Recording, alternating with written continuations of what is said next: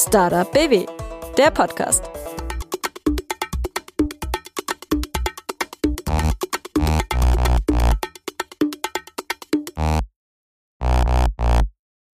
Hi, ich bin Dorothee und ihr hört den Podcast der Landeskampagne Startup BW 100 gute Gründe zum Gründen.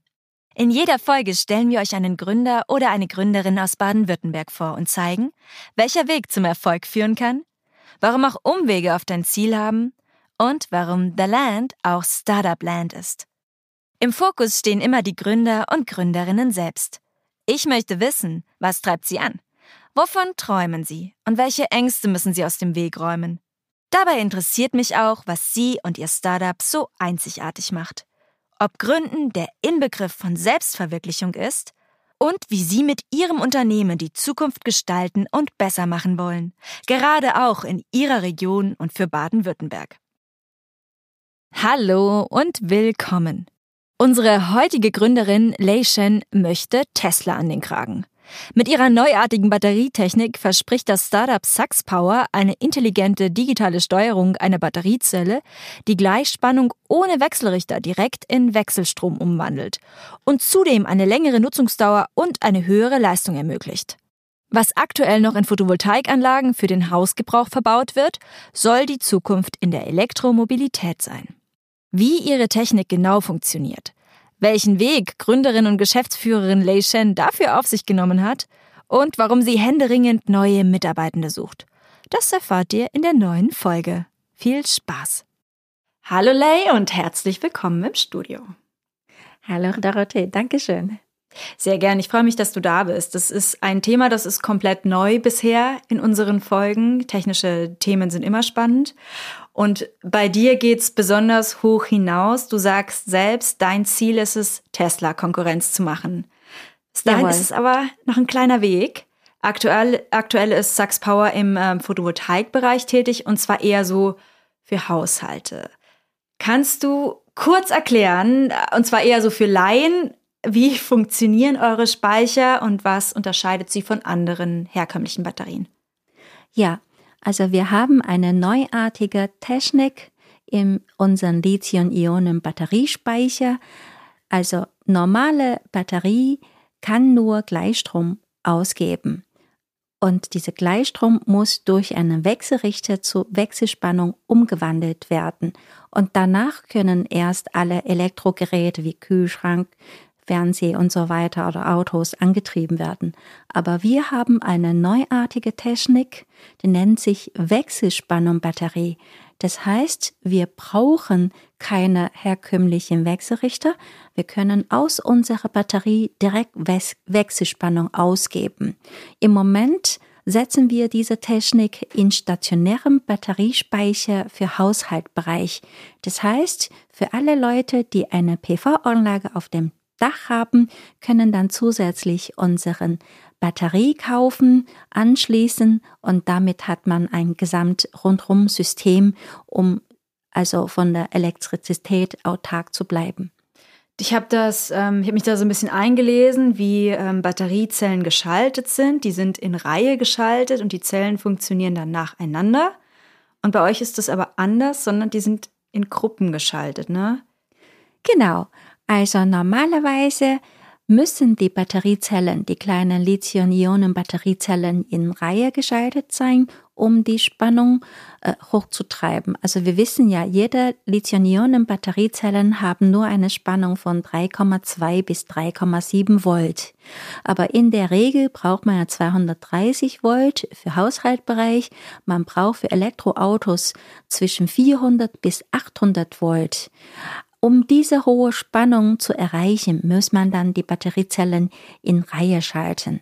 Bei uns, wir können die Batteriezellen in Reihe schalten, in Betriebszustand, aber sie haben da in ihren Batteriegruppen noch eine Kaskadierung drin. Also wir haben die Batteriezellen in kleinere Gruppen kaskadiert, so dass die im Betriebszustand wie in Reihe geschaltet arbeiten können und nach den Abschaltern sofort in 0,2 Millisekunden in kleinere Gruppe getrennt sind. Das heißt, eine Gruppe funktioniert schon nach der anderen, so wie vorher auch, nur dass es eben in Gruppen aufgeteilt ist, in mehreren zusammengefassten Batteriezellen. Äh, jein, also die Batteriezellen, die sind in kleinere Gruppe gruppiert, die können alle wie in Serienschaltung arbeiten, aber die sind jedoch alle getrennt. Das hat den Vorteil, dass man Blockspannung aus jeder Gruppe ausgeben können und dann die Blockspannung von der Batteriezellgruppen addieren zu einer Sinus, zu einer Sinuskurve addieren können. Und dadurch erzeugen wir unsere Sinusspannung, also die sogenannte Wechselspannung. Und wir sparen dabei einen gesamten IGBT-Wechselrichter. Was ist denn so ein Wechselrichter? Wie kann man sich das vorstellen?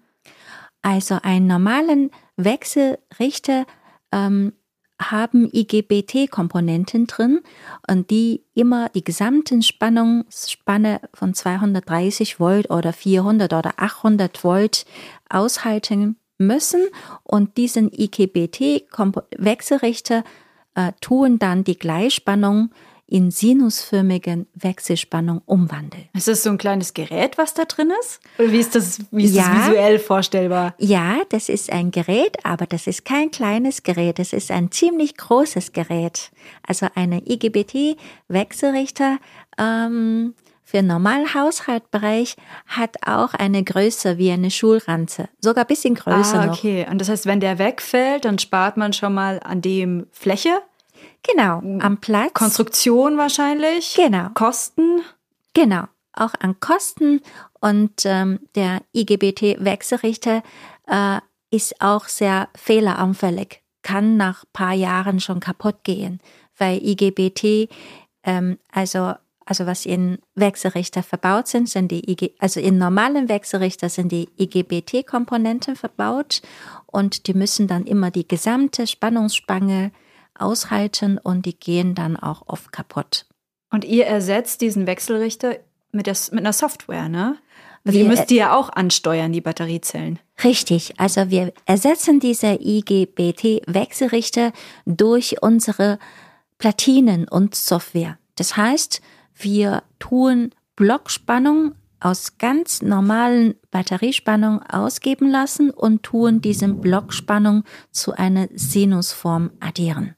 Und dadurch erzeugen wir Sinusspannung, also Wechselspannung ohne IGBT-Wechselrichter. Mhm. Und jetzt aktuell sagst du, das wird in Privathaushalten verbaut für Photovoltaikanlagen zum Beispiel. Aber eigentlich sei diese Technik viel zu schade dafür. Warum? Genau, also normalerweise im stationären Bereich, zum Beispiel für Privathaushalte, da setzt man ja solche Batteriespeicher oder Wechselrichter in Keller oder in Garage. Äh, da mm, hat man wenig Platzsorgen. Ob jetzt einen Batteriespeicher noch ein zusätzlicher Wechselrichter hat, ob man da Platz sparen kann, das ist äh, nebensächlich. Also viele haben diesen Platz. Mhm. Und wenn man aber weiterdenkt, wenn diese wechselrichterlose Technik in Elektroauto eingesetzt werden kann, dann heißt es A, wir sparen den Platz für einen Wechselrichter, B, wir sparen die Kosten von einem Wechselrichter und C, die Batteriezellen, die können in kleineren Gruppen arbeiten. Also nach herkömmlicher Technik, wenn eine Batteriezellen oder eine kleinere Batteriezellgruppe kaputt sind oder schlechte sind, dann zieht diese Batteriezellen oder eine kleine Batteriegruppen die gesamte Performance oder Leistung von einem Batteriepack runter.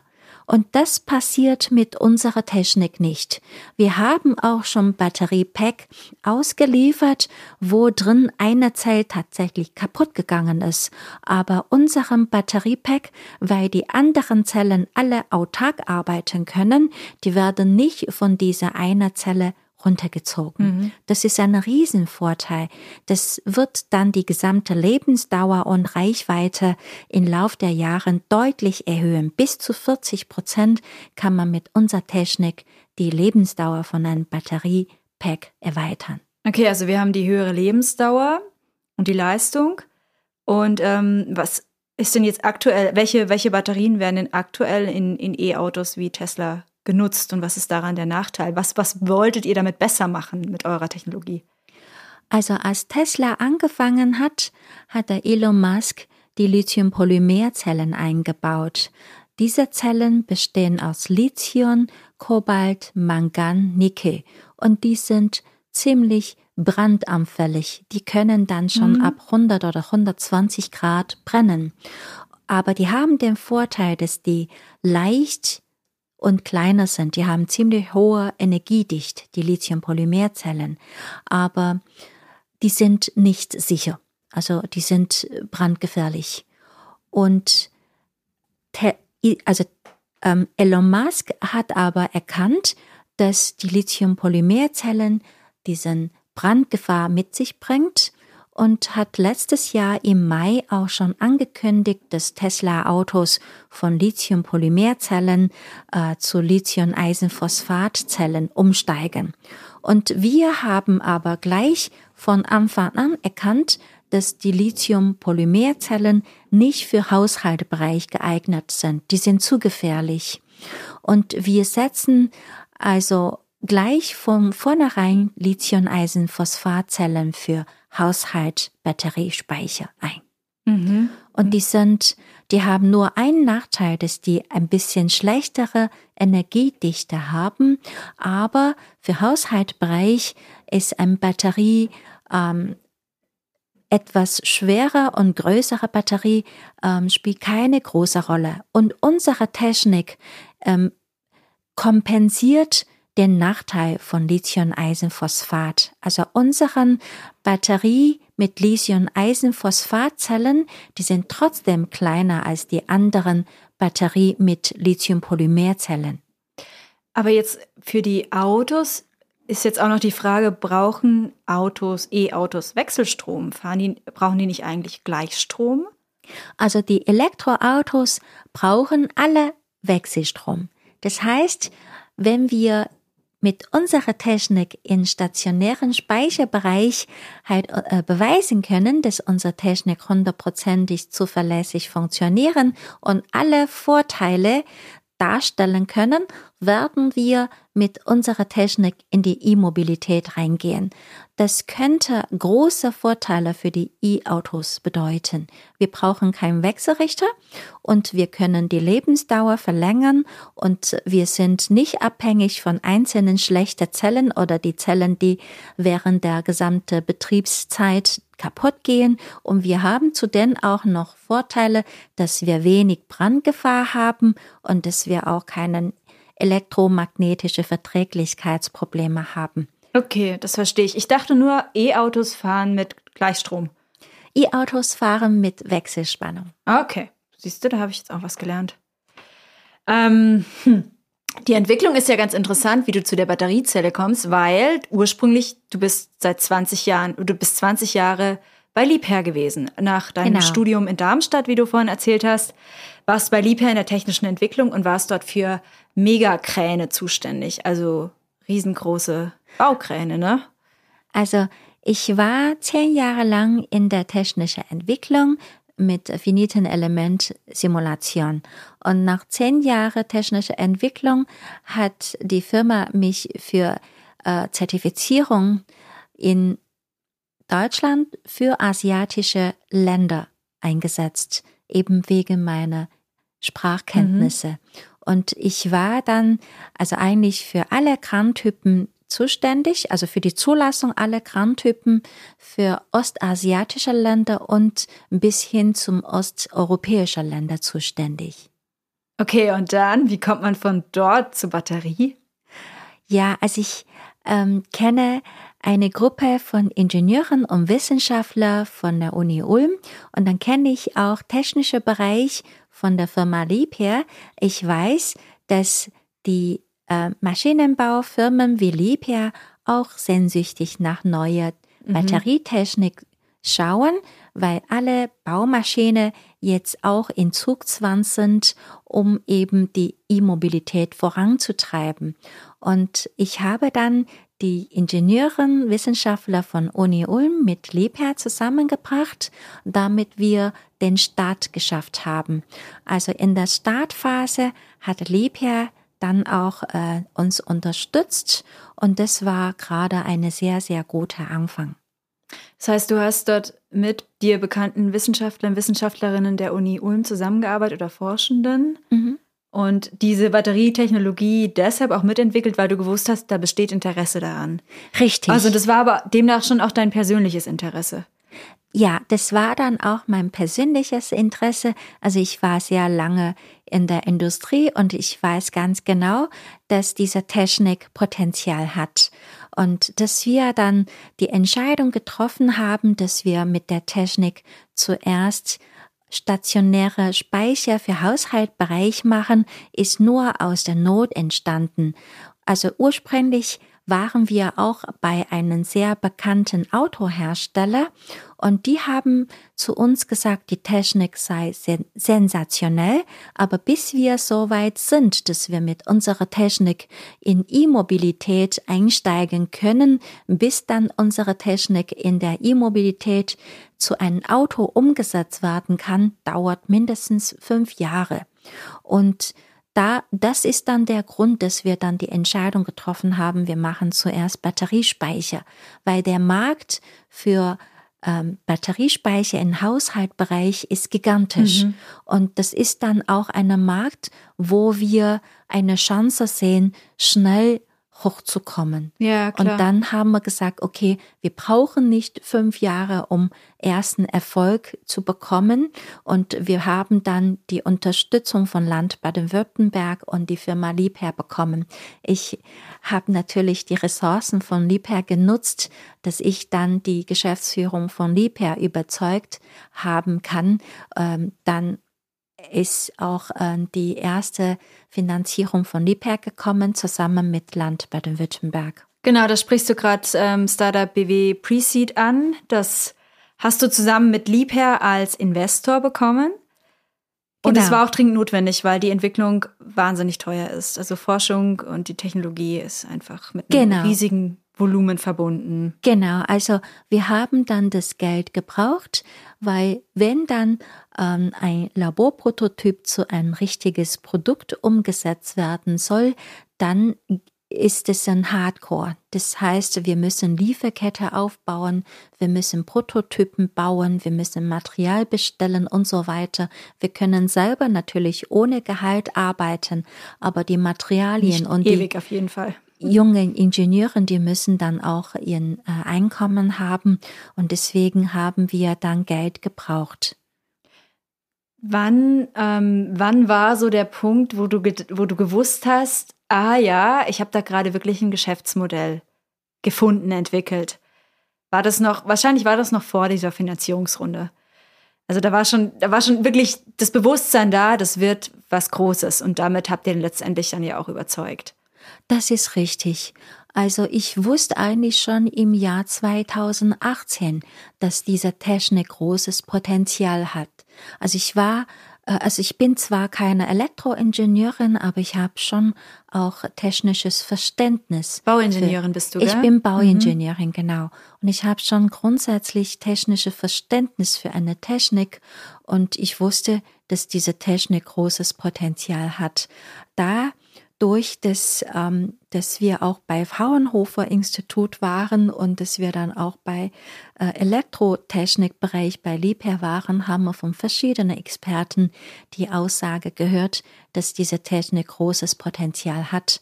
Und im Jahr 2018 habe ich dann die Entscheidung getroffen, ähm, ich möchte das vorantreiben. Das lief aber jetzt immer noch parallel zu deiner Festanstellung bei Liebherr?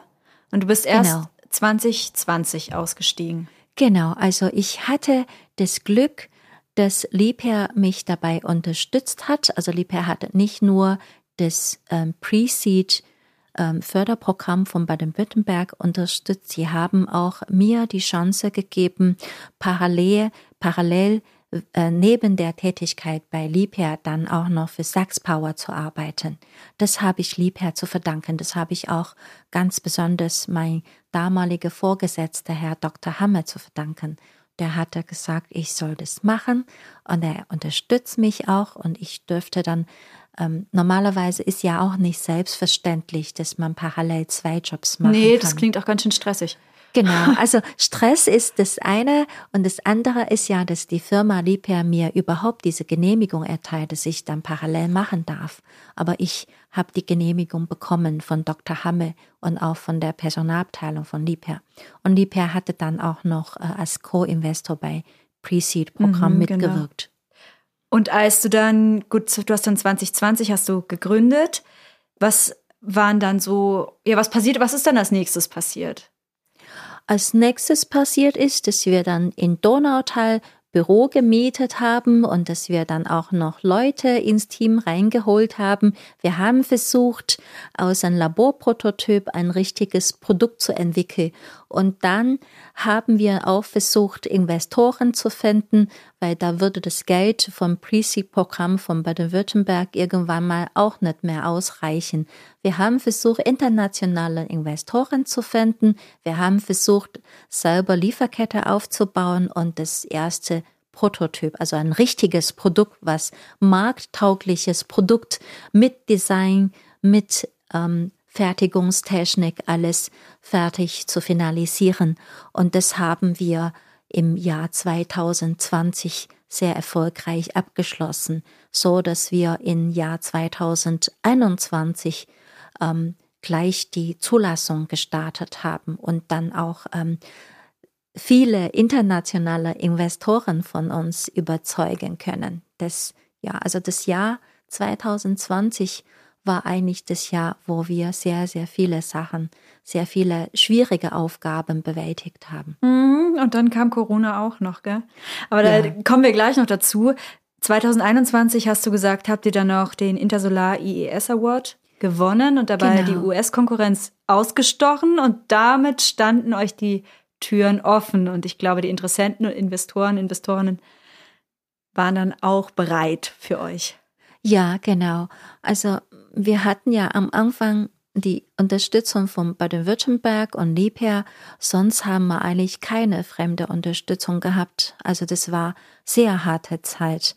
Und nachdem wir die Zulassung gemäß VDE 4105 ähm, geschafft haben, das ist eigentlich äh, eine so wie eine Staatsprüfung. Also die VDE 4105 ist die schwierigste Zulassung ähm, für die Netzkompatibilität, weil die Batteriespeicher müssen ja an Netz angeschlossen werden und die müssen diesen VDE 4105 Zulassung durchmachen. Und mhm. wir haben die Zulassung innerhalb einer Woche bei Büro Veritas erfolgreich abgeschlossen und dann in in ähm, Juli war das, haben wir ähm, an dem Wettbewerb von IES Award 2021 Platz 1 gewonnen und am Platz 3 war die amerikanische Firma M-Face. Man muss auch äh, dran denken, dass die M-Face eine ein riesengroßer amerikanischer Konzern ist, die börsennotiert ist. Und wir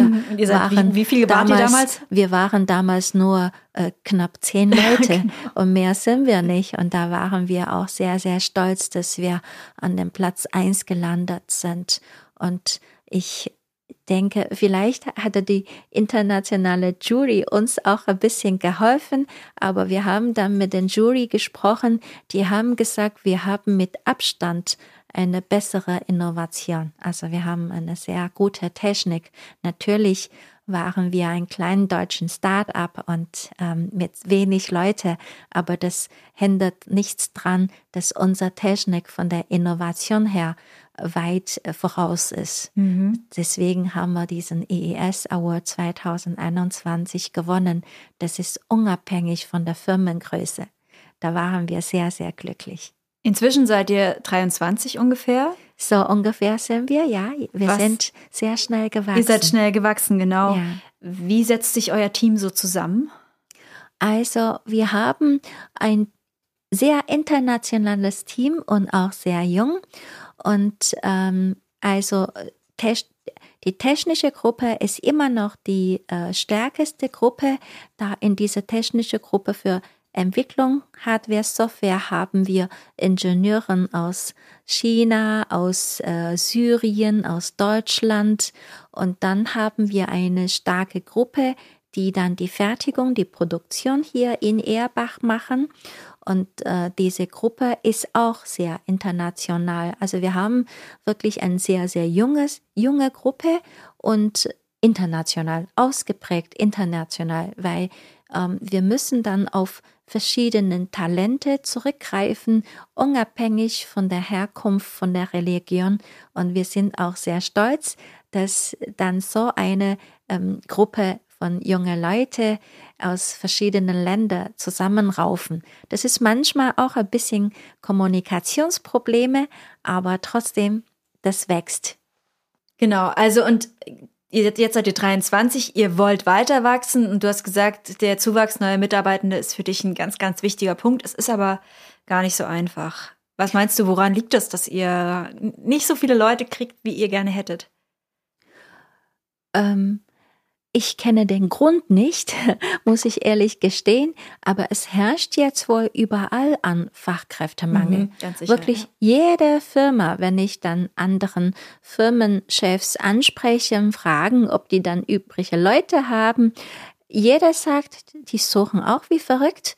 Ich weil ich kenne den Grund nicht. Wahrscheinlich durch diese Corona hat man dann mehr, also an, an mehr, also hat man mehr Personalbedarf, aber also der, den Grund kenne ich wirklich nicht. Und wir setzen wirklich alles dran, ähm, um gute Leute zu bekommen. Wir setzen Anzeige in der lokalen Zeitung. Wir nutzen auch äh, Social Media und äh, ich habe neulich sogar eine neue Regelung in der Firma ähm, veröffentlicht.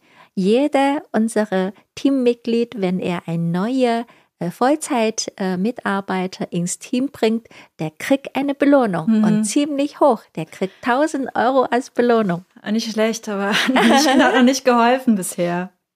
Also nee, das hilft leider auch okay. nicht so viel, aber wir müssen weiter nach äh, Talente suchen und vielleicht muss man sogar auch äh, Talente aus dem Ausland holen was ähm, ja aus dem Ausland holen, genau. Gleichzeitig arbeitet ihr sehr international. Du hast erzählt, eine Mitarbeiterin von dir war in China jetzt. Ja.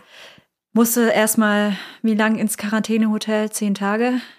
Ja, die war zehn Tage in, in der Quarantäne und jetzt ist sie schon aus der Quarantäne raus. Schon, ja. Und ja, ja, Gott sei Dank. Und seitdem arbeitet sie wirklich Tag und Nacht. Die ist dann so tough und äh, besucht alle unsere Lieferanten, weil wir sind ja keine Firma, die nur äh, Software schreiben. Wir arbeiten ja Hardcore, wir machen Hardware und Software. Deswegen ist die Lieferkette, also die Lieferanten für uns wirklich sehr, sehr wichtig. So wie man weiß, hat man leider in Deutschland keine Produktion für die Lithium-Eisenphosphatzellen. Die kommen eben alle aus China und da versuchen wir dann auch dort eine gesamte Lieferkette aufzubauen, von Verpackung bis zu guten ähm, äh, Schweiß, also Laserschweißfirmen.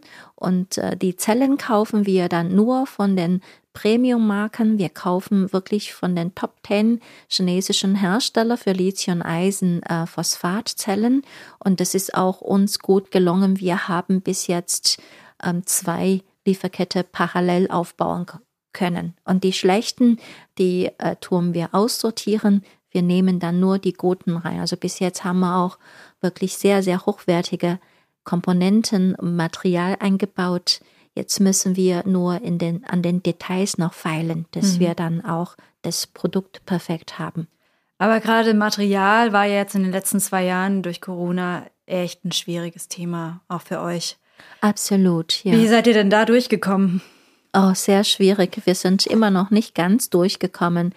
Wir verbauen erstklassigen Chips aus USA durch Corona ist irgendwie die Produktivität in USA runtergegangen oder äh, aus welchem Grund auch immer. Es herrscht ganz extreme Chipsmangel auf dem Markt. Ich denke, das sind wir als Startup nicht die einzigen. Die großen Firmen wie Daimler oder BMW und die haben auch Chipmangel. Und uns trifft es natürlich sehr hart, dass wir dann kein Chips mehr bekommen können. Das bedeutet, dass wir dann die Batterie nicht mehr ausliefern können. Obwohl wir die Batterie haben, haben wir keine Platine mehr für die, unsere Batterie. Und wir haben dann ähm, auch intern diskutiert, ob wir einfach so dumm auf die Chips aus USA warten oder ob wir aktiv dagegen steuern, indem wir die technische Entwicklung nochmal neu machen. Und wir haben intern die Entscheidung getroffen, dass wir unsere technische Entwicklung neu machen.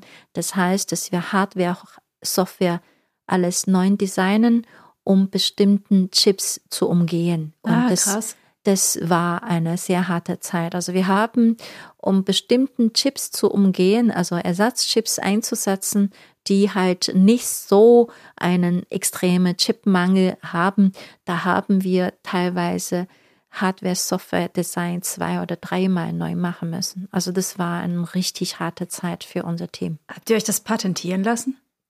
Wir haben also diese grundsätzliche Technik, das Prinzip der Kaskadierung, die ist in den 70er Jahren entstanden und diese Grundprinzip kann man nicht patentieren. Aber die Umsetzung von dieser Grundidee zu einem Produkt, da stecken diese Technik in viele verschiedenen Details drin. Wir haben schon ein Patent erteilt bekommen für bestimmte Anwendungen und dann sind noch zwei weitere Patente in der Pipeline. Diese Patente sind für verschiedene Anwendungen angemeldet worden. Ja. Und jetzt, um diese konkret um diese Chips zu umgehen, da hast du gesagt, die Software nochmal neu geschrieben und auch die Technik nochmal umgestaltet. Ich kann ja. mir vorstellen, dass da eure Konkurrenz oder auch alle, die diese Chips benötigen, total scharf drauf sind. Wie man das umgehen kann, das Problem. Das ist ja eigentlich allein für sich schon eine patentierbare oder auch schützenswerte Technologie jetzt. Ja, also bestimmte Chips kann man umgehen, wenn man dann halt gleichwertige Chips finden kann von einer anderen Fabrik.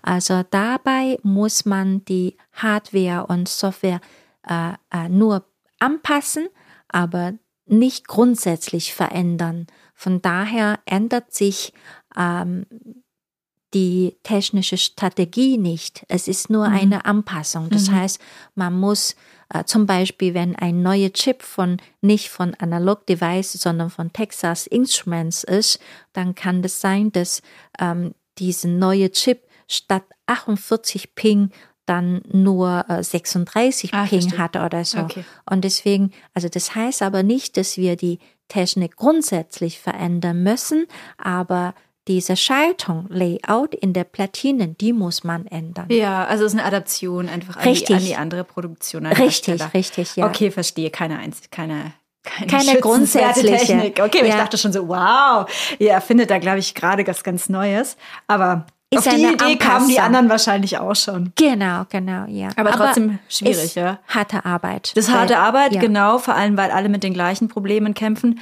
Genau. Sie, sieht man ähm, eine Entspannung ab? Ja, äh, also es gibt viele Anzeichen, dass dieser Chipmangel gegen Ende des Jahres vorbei sein kann. Aber ganz genau kann man nicht sagen, mhm. bei bestimmten Chips, äh, dann fallen die Preise langsam. Ah, ja, ja, okay. Ja, das ist ein Anzeichen vielleicht, dass da bald eine Entspannung gibt, aber ganz genau weiß leider keiner. Okay, das ist, es bleibt auf jeden Fall spannend. Was mich jetzt noch konkret interessiert ist, wie bekommt ihr den die Füße noch weiter in, das, in Richtung Automobilindustrie? Also was ist da geplant, um da mitzuspielen? Ja, ja also ähm, viele von unseren Investoren, die jetzt äh, an Bord sind, haben ja ähm, Hintergrund aus dem aus der Autoindustrie. Die haben uns gesagt, ähm, wir sollen eigentlich frühzeitig Gespräch mit Autohersteller führen damit wir dann einen Fuß in die Automobilindustrie reinbekommen. Und es tatsächlich im November dieses Jahres ähm, erstmalig mit einem deutschen Autohersteller ein Gespräch geplant. Und ich bin sehr gespannt, weil da sind schon sehr viele ausländische Autohersteller an uns herangekommen und wollen mit uns zusammenarbeiten. Wir haben die ganze Zeit gedacht, wir wollen mit einem deutschen Autohersteller hier in Deutschland unsere Technik starten. Weil ihr und ein deutsches Unternehmen seid oder weil ihr denen mehr vertraut? Äh, wir, wir sind ein deutsches Unternehmen und wir wollen auch hier im Deutschland starten. Das ist unsere mhm. Absicht. Ja, das wollen wir auch schaffen. War das so einer der, oder sind das so jetzt gerade so die aufregendsten Momente in den letzten vier Jahren oder die besten Momente, dass sie sagt, also endlich geht's so in die richtige Richtung? Oder gab es davor schon mal Momente, wo du gesagt hast, Mann, das war so toll, besser wird's gerade nicht mehr? Also ich muss sagen, es gibt in den letzten Jahren, also es ist schon sehr, sehr harte Arbeit. Es gibt manchmal auch Rückschläge und auch viele Niederlage in der technischen Entwicklung, in der Lieferkette, wo auch immer. Aber es gibt immer wieder aufregende Momente, äh, wo ich sage, wow, ja, besser geht's vielleicht nicht mehr, aber paar Monate später kommt dann nochmal ein Moment, wo ich sage, okay, das geht mal nochmal Stufe höher. Also da sind wir wirklich sehr, sehr überrascht, ähm, welche Entwicklung wir in den letzten zwei Jahren durchgemacht haben. Und es scheint uns wirklich immer nach oben zu gehen. Das ist unglaublich. Wir ähm, bekommen auch Zusage mit Uni Ulm und ZSW zusammen, äh, ein Mega-Storage-Projekt für die Bundesregierung machen zu dürfen. Also nicht alleine, sondern mit. Das ist Forschung dann. Forschungsentwicklung mhm. für, für die Bundesregierung.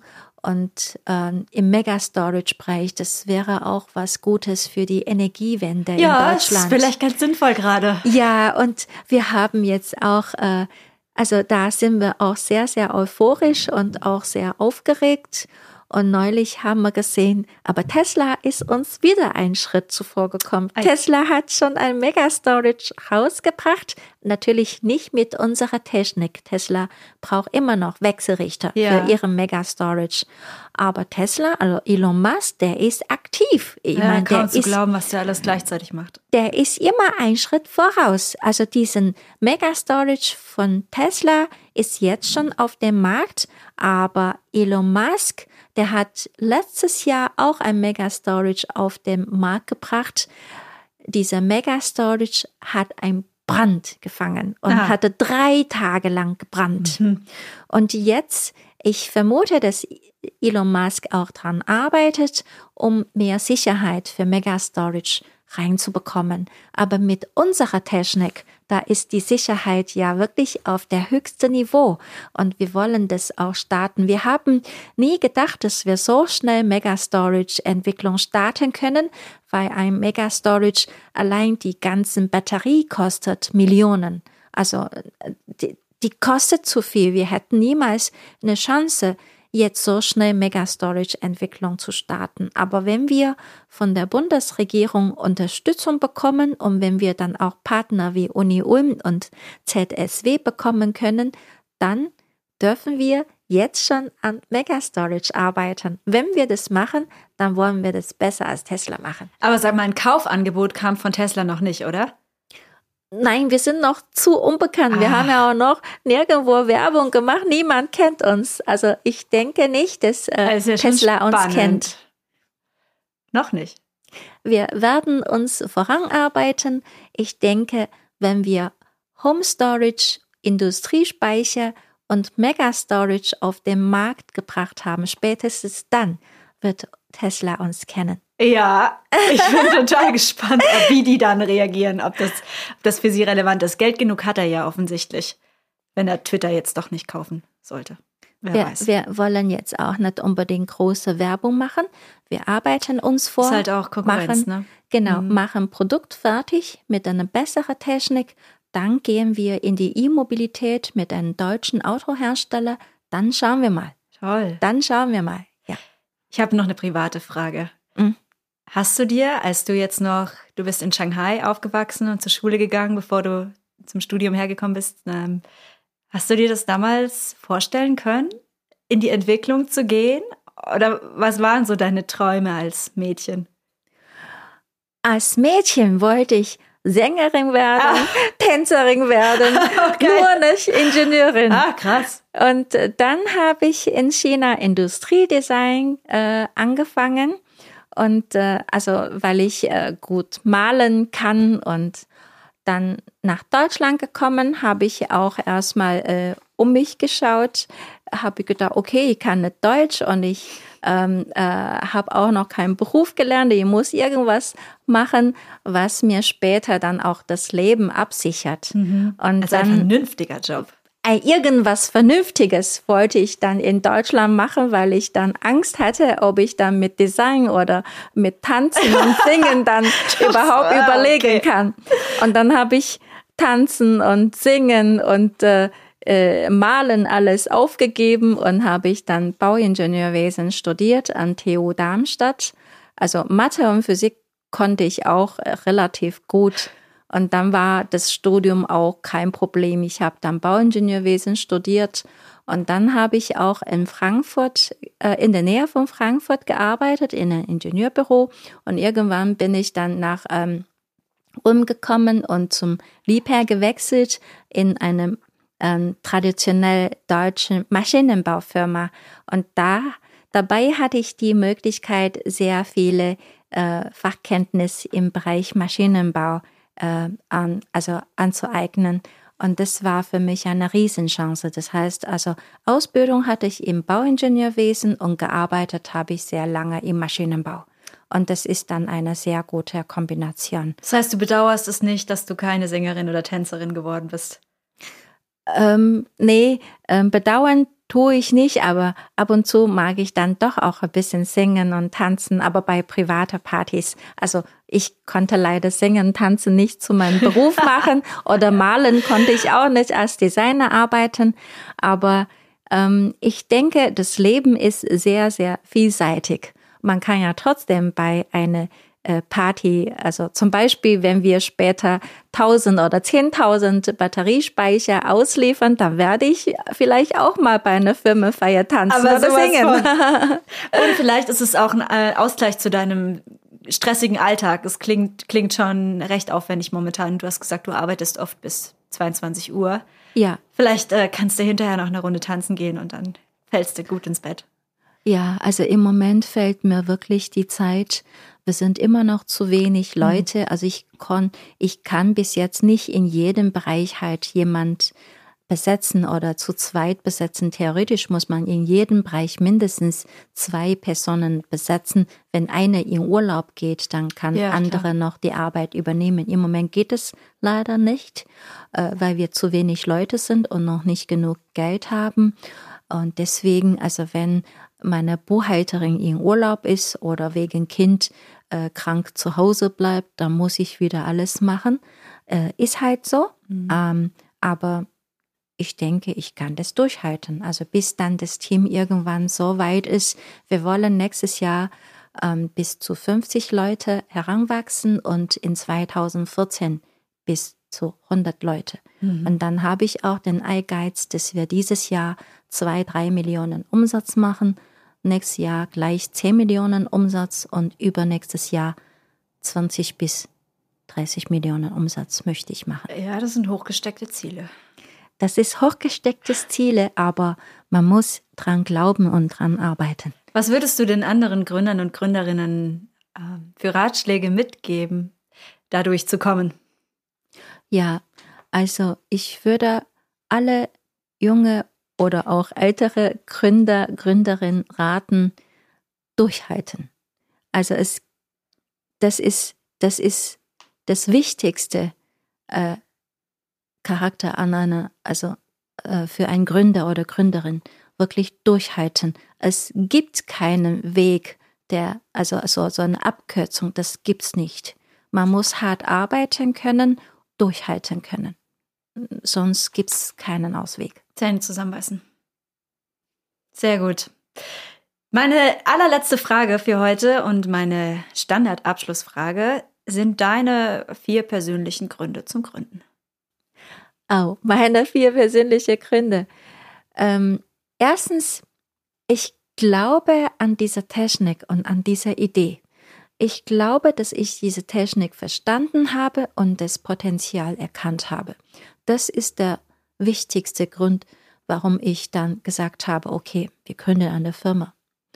Und das zweite ist, also der zweite Punkt ist, dass ich persönlich davon überzeugt bin, dass wir für ähm, das Klimawandel was tun müssen. Das Klimawandel, global Erderwärmung ist tatsächlich da. Das kann man nicht ignorieren. Wenn wir jetzt nichts tun, könnte sein, dass irgendwann die Erde nicht mehr bewohnbar ist. Also das ist auch mein persönlicher äh, Kenntnisstand. Und der dritte Grund, das ist der Rückstand, der technische Rückstand in Deutschland für die E-Mobilität, dass man dann nicht bereit ist, ähm, aus irgendwelchem Forschungsergebnis dann in ein Produkt umzusetzen, zu industrialisieren. Und da fehlt halt ein bisschen an Motivation oder am Mut, weil Deutschland ist ja auf sehr hohem Niveau. Viele haben das nicht unbedingt für nötig gehalten, dass man dann auch in E-Mobilität oder in, im Batteriebereich was tun müssen. Und das ist der dritte Grund. Ich sehe schon ähm, diesen Bedarf da, dass wir in diesem Bereich was machen müssen, damit wir ähm, die Industrie von Deutschland äh, in den nächsten 100, 200 Jahren immer noch auf Weltspitze halten können. Das ist vielleicht der dritte Grund. Der vierte Grund ist rein mein persönlicher Grund. Ich denke, jeder lebt nur einmal. Und ich habe bis jetzt auch alles erreicht, was ich erreichen kann. Was ich nicht gemacht habe, ist eine Firma zu führen. Hm, Und bis ich, jetzt. Bis jetzt. Jetzt, äh, jetzt schon, okay, ja. Bevor ich gegründet habe, habe ich keine Firma geführt. Und ähm, ja, das reizt mich sehr und ich möchte das probieren. Ähm, natürlich bin ich Anfängerin, das habe ich ja davor noch nie gemacht. Ob das mir gelingt oder nicht, weiß ich nicht, aber ich probiere es einfach. Und das ist dann der ähm, persönliche Grund, vielleicht auch eins von den wichtigsten Grund, dass ich jetzt sage, okay, ich habe genug Erfahrung im Leben gesammelt, ich habe genug Erfahrung in der Industrie gesammelt. Ich möchte dann doch einen Schritt wagen, um das zu machen. Und die Chance ist da, da mache ich das. Stark. Toll, wirklich toll, sehr, sehr inspirierend. Ich danke dir vielmals, dass du da warst und ähm, uns so viel Einblick gegeben hast. Das freut mich sehr. Vielen Dank, Dorothee. Hat mich auch sehr gefreut. Und ich, ich bin sicher, wir hören noch von dir. ich bin wirklich sicher. Ich denke auch. Ja, ja du denkst auch, ich genau. Danke. Auch. Ich werde euch auf den Laufenden halten. Ja. Also ich werde nicht aufgeben. Ich werde Nein. die Firma zu Erfolg bringen. Ja, ich, ich glaube dran. also wenn wir nächstes Jahr dann ähm, 1000 Speicher ausliefern und dann auch Firmenhauptquartier fertig ähm, errichten können, dann mache ich eine Feier. Ja, dann ja. tun wir tanzen, singen. Ja, ich lade euch ein. Ja, bitte. Ich Sehr lad, gut. Ich, ich nehme den Herrn Abfall mit. Ich, genau, ich lade dich ein und dann lade ich auch der Erfolg mit. Ja, sehr ein. schön. Und damit er sieht, ähm, der war ja damals auch nicht sicher, ob ich das schaffen kann oder nicht bei der Pre-Seed-Programm. Und dann tun wir Herrn Upfold auch einladen und dass er auch schaut, also wie wir gearbeitet haben. Grüße an Herrn Upfold an dieser Stelle. Genau, genau. viele, viele Grüße an Herrn Upfold für seine Unterstützung. Da bin ich Ihnen sehr, sehr dankbar. Also wirklich, ich habe ihn lange nicht mehr gesehen seit dem Programm, aber ich werde daran arbeiten, dass ich ihn nächstes Jahr einladen darf. Ich meine, wenn wir keinen Erfolg haben, dann werde ich ihn nicht einladen dürfen, aber ich arbeite dran. Arbeite dran. Gutes Schlusswort. Ja, tschüss. Okay, danke. Tschüss.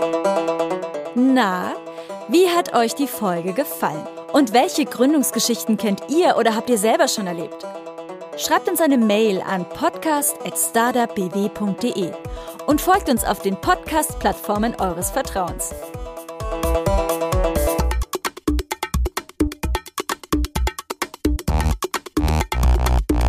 Für mehr Infos zu Startup BW geht ihr auf startupbw.de.